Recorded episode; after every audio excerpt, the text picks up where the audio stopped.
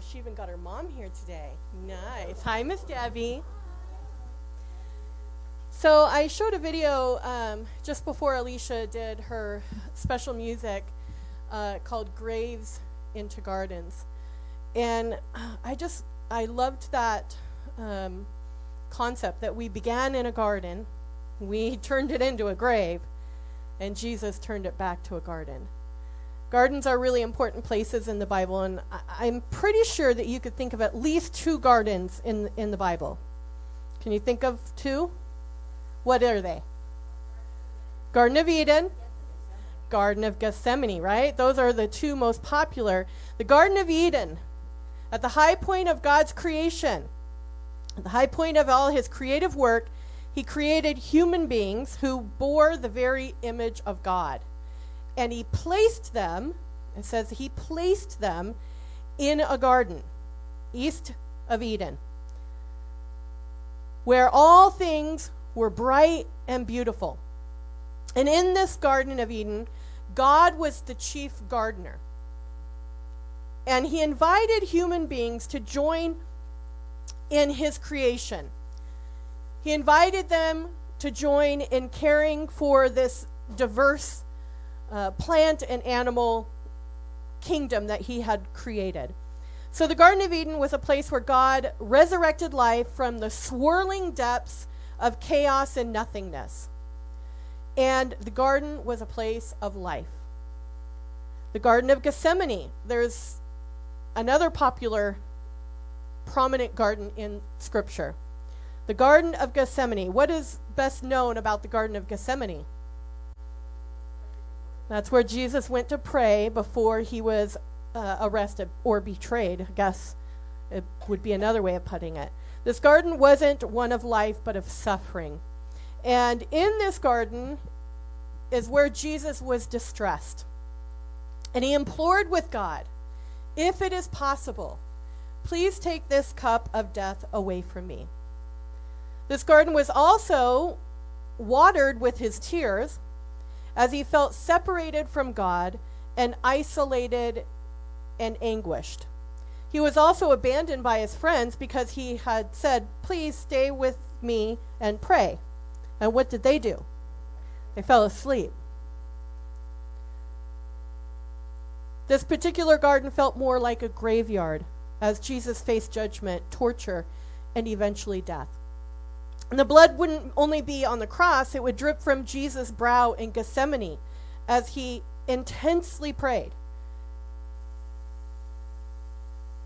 There's another garden, the Garden of the Empty Tomb.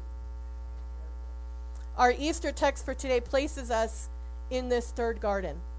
It's a garden that's also a graveyard and a garden that's no less significant than the two that are already mentioned. It was literally a garden.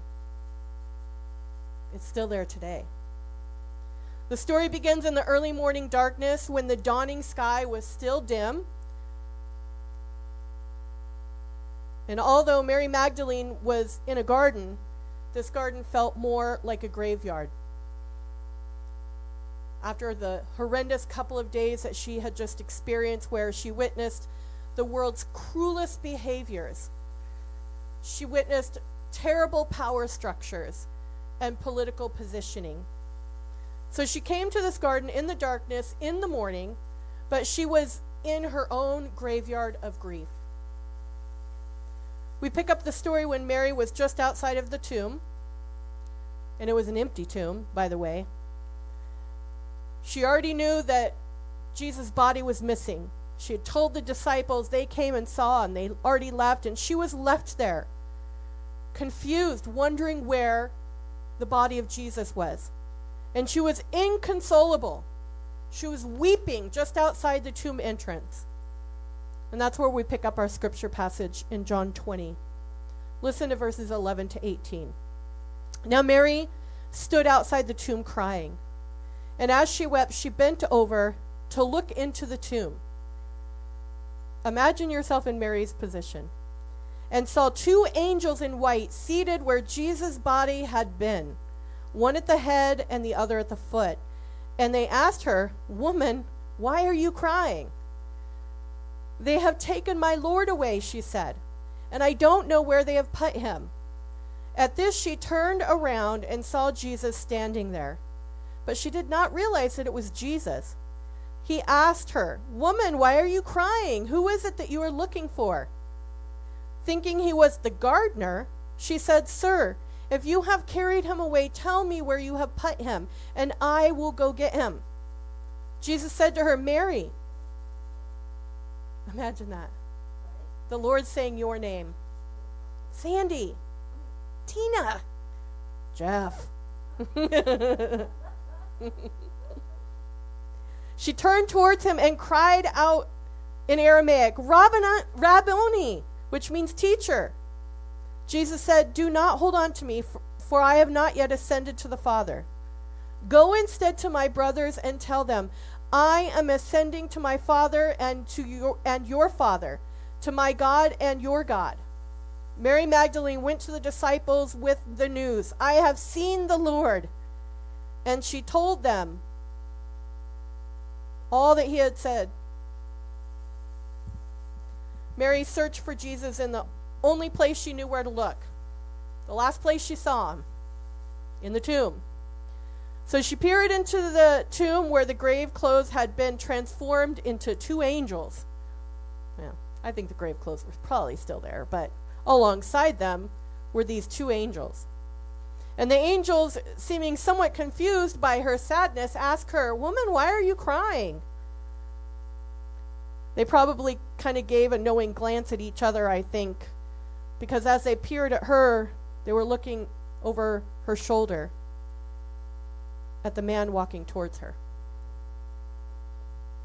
Immediately, Mary turned around and saw Jesus, but she didn't know it was Jesus.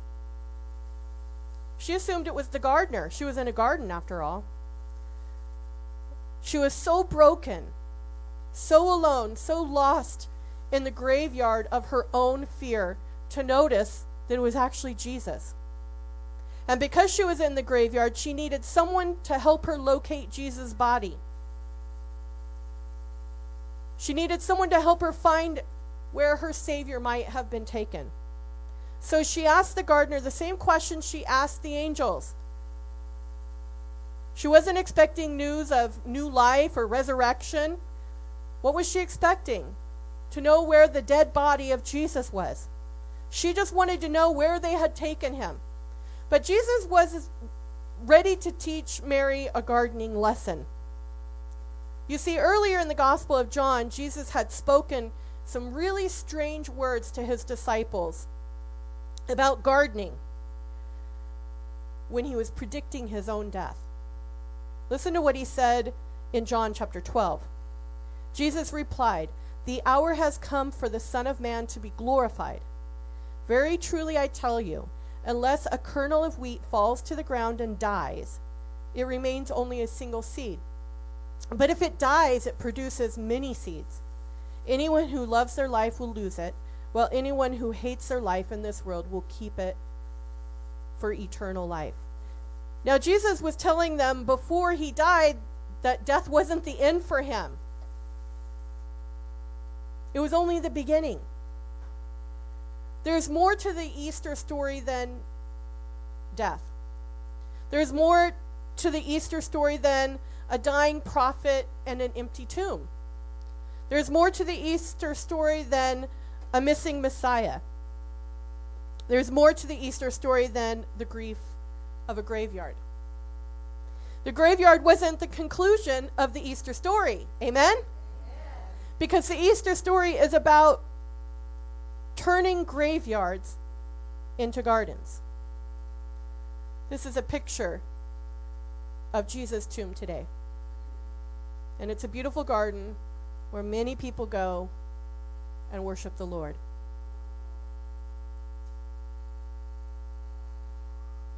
Mary didn't believe Jesus to be the gardener until he called her name Mary! Boy, if that will snap you out of your grief. The Lord's saying your name. Probably kind of like your mom saying your full name. I tried to get Tommy to tell me his full name because I want to use it, but he says no. It ain't happening. So I told him I would make up the rest of his name. But Jesus didn't have to make up Mary's name, he knew it. And he called her by name. That one word carried with it something of her own crucifixion and resurrection, of her own graveyard to garden moment. The power of the resurrection was made known in a single word from the lips of her teacher, her friend, her Savior. When Jesus called her by name, her eyes were opened up instantaneously. The tears ceased to flow, the grief faded, and she began to live as one no longer in a graveyard, but in a garden. Garden moments happen when we hear Jesus call our name. Hearing Jesus call our name gives us hope when we feel like our lives are empty tombs and our dreams have been snatched and stolen. Without a gardener, where would the disciples have gone when their hopes were shattered at Golgotha?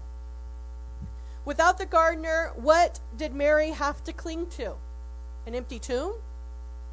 Without the gardener, what would we do when our marriage is dead? When our cancer takes its toll? When suffering strikes? When bullets claim the lives of our loved ones? When wars and rumors of war are more numerous than moments of kindness and love?